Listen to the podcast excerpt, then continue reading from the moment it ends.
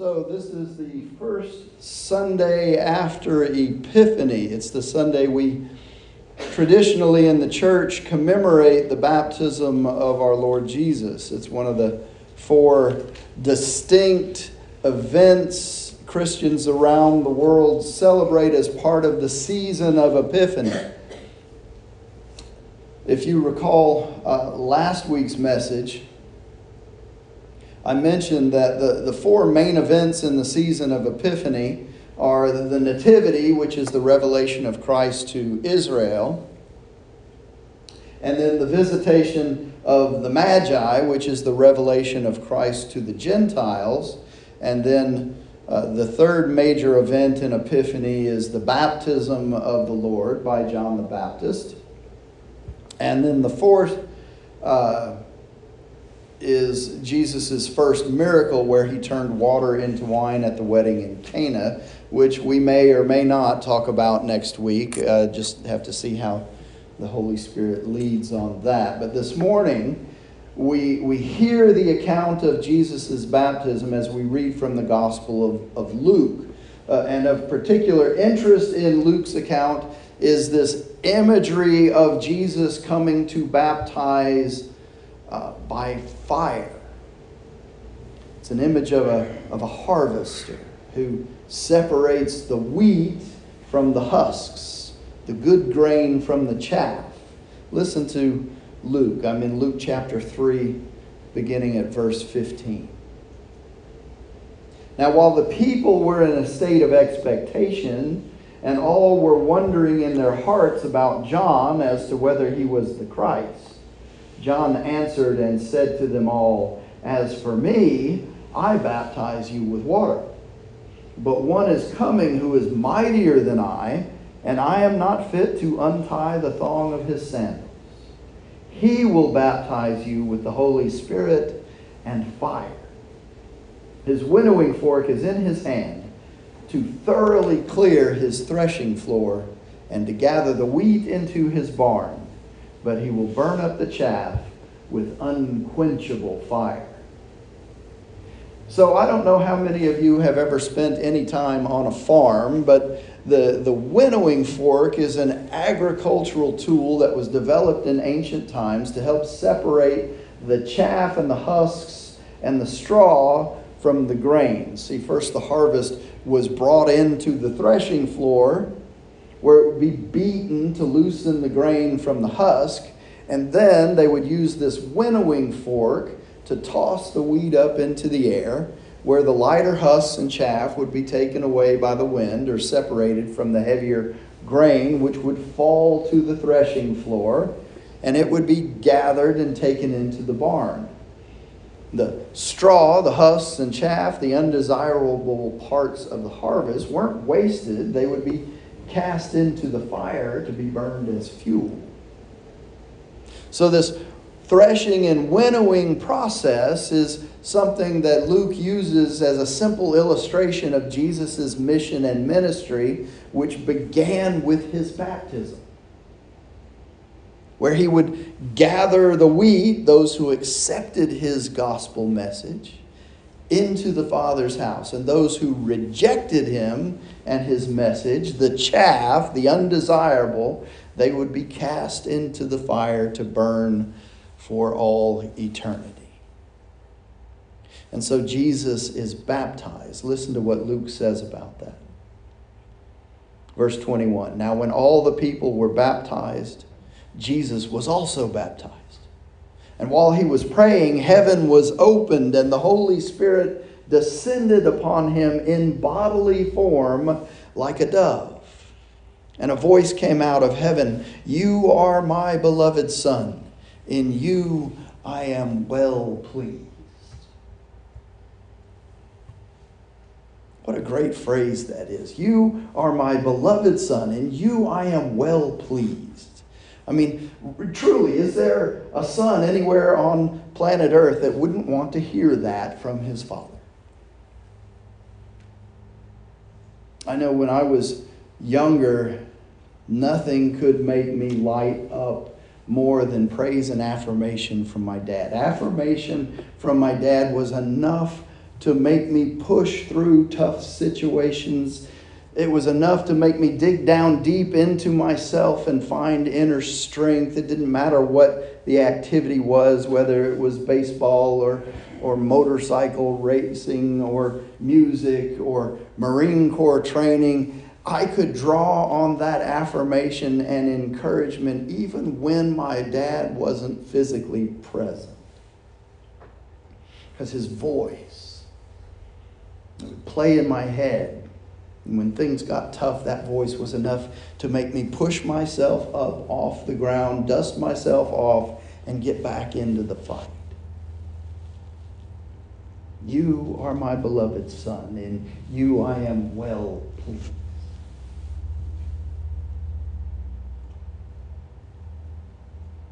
Is there a son anywhere on planet Earth that doesn't long to hear his father say those words? More than that, is there a human being on this planet that wouldn't want to hear a proclamation like that coming down from heaven from God Himself? So, as we read this passage in, in this particular Sunday where we focus on the baptism of our Lord, we realize that this is an event of great significance in the life and the ministry of Jesus. The descending of the Holy Spirit upon him, the proclamation from heaven, a, miraculous public display of the might of God and of the divinity of Jesus. There's no question that Jesus' baptism was every bit of that.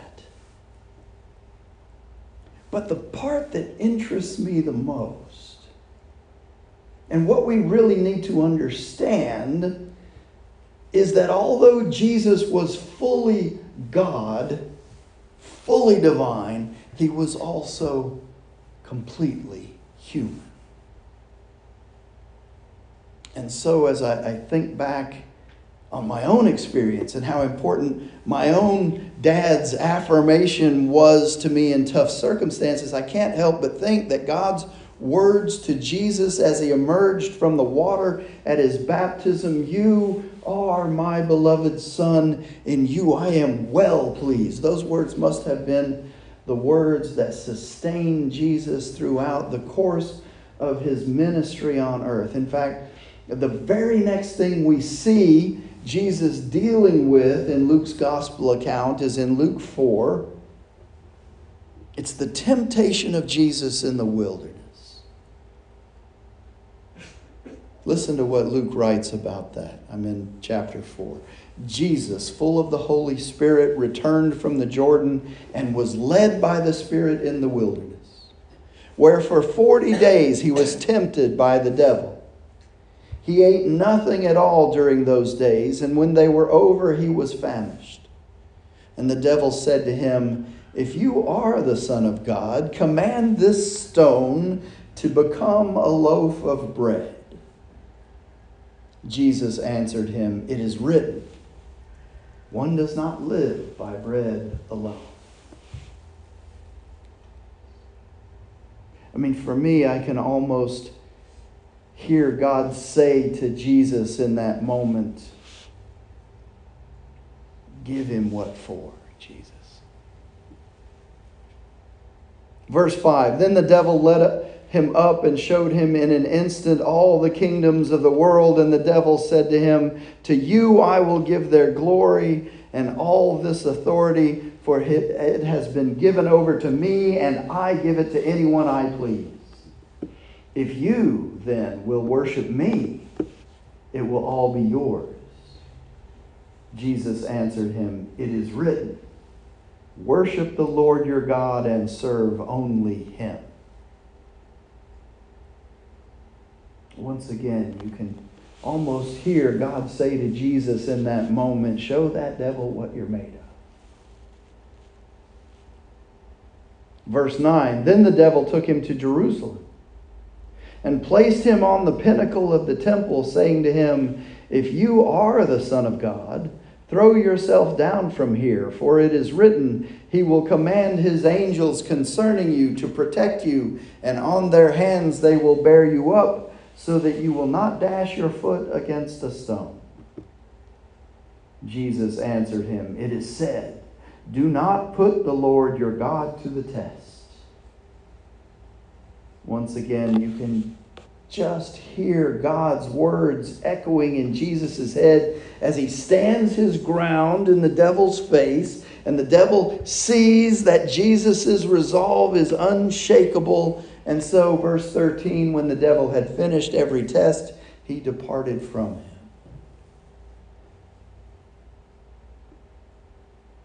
See, as Jesus stands there defiantly and alone once again in the wilderness, he can hear God say to him in his head, You are my beloved Son, and you I am well pleased. See, there's a subtle lesson in this exchange between Jesus and the devil. Did you, did you catch it? Did you, did you notice that each and every time that the devil tempts Jesus, Jesus responds by quoting Scripture? The devil tempts, and Jesus counters that temptation with the Word of God. We can use that to our advantage as well. When Satan tempts you, seek God's Word for safety and protection. It never fails. Satan flees God's truth. Now, here's the thing about the relationship, in this case, between a father and a son. I've been pastoring long enough now to know that there are many people out there who might go through their entire lives seeking praise from a parent, and in some cases, that praise never comes. And while the pain of that experience might linger even to this day, I, I, have found that the affirmation and approval of our Father in heaven, which is available to everyone who accepts Jesus as Lord and Savior, that is the affirmation that really sustains us. That's the approval that gets us to the other side of countless trials and struggles and storms, through days and days and miles and miles of bleak wilderness.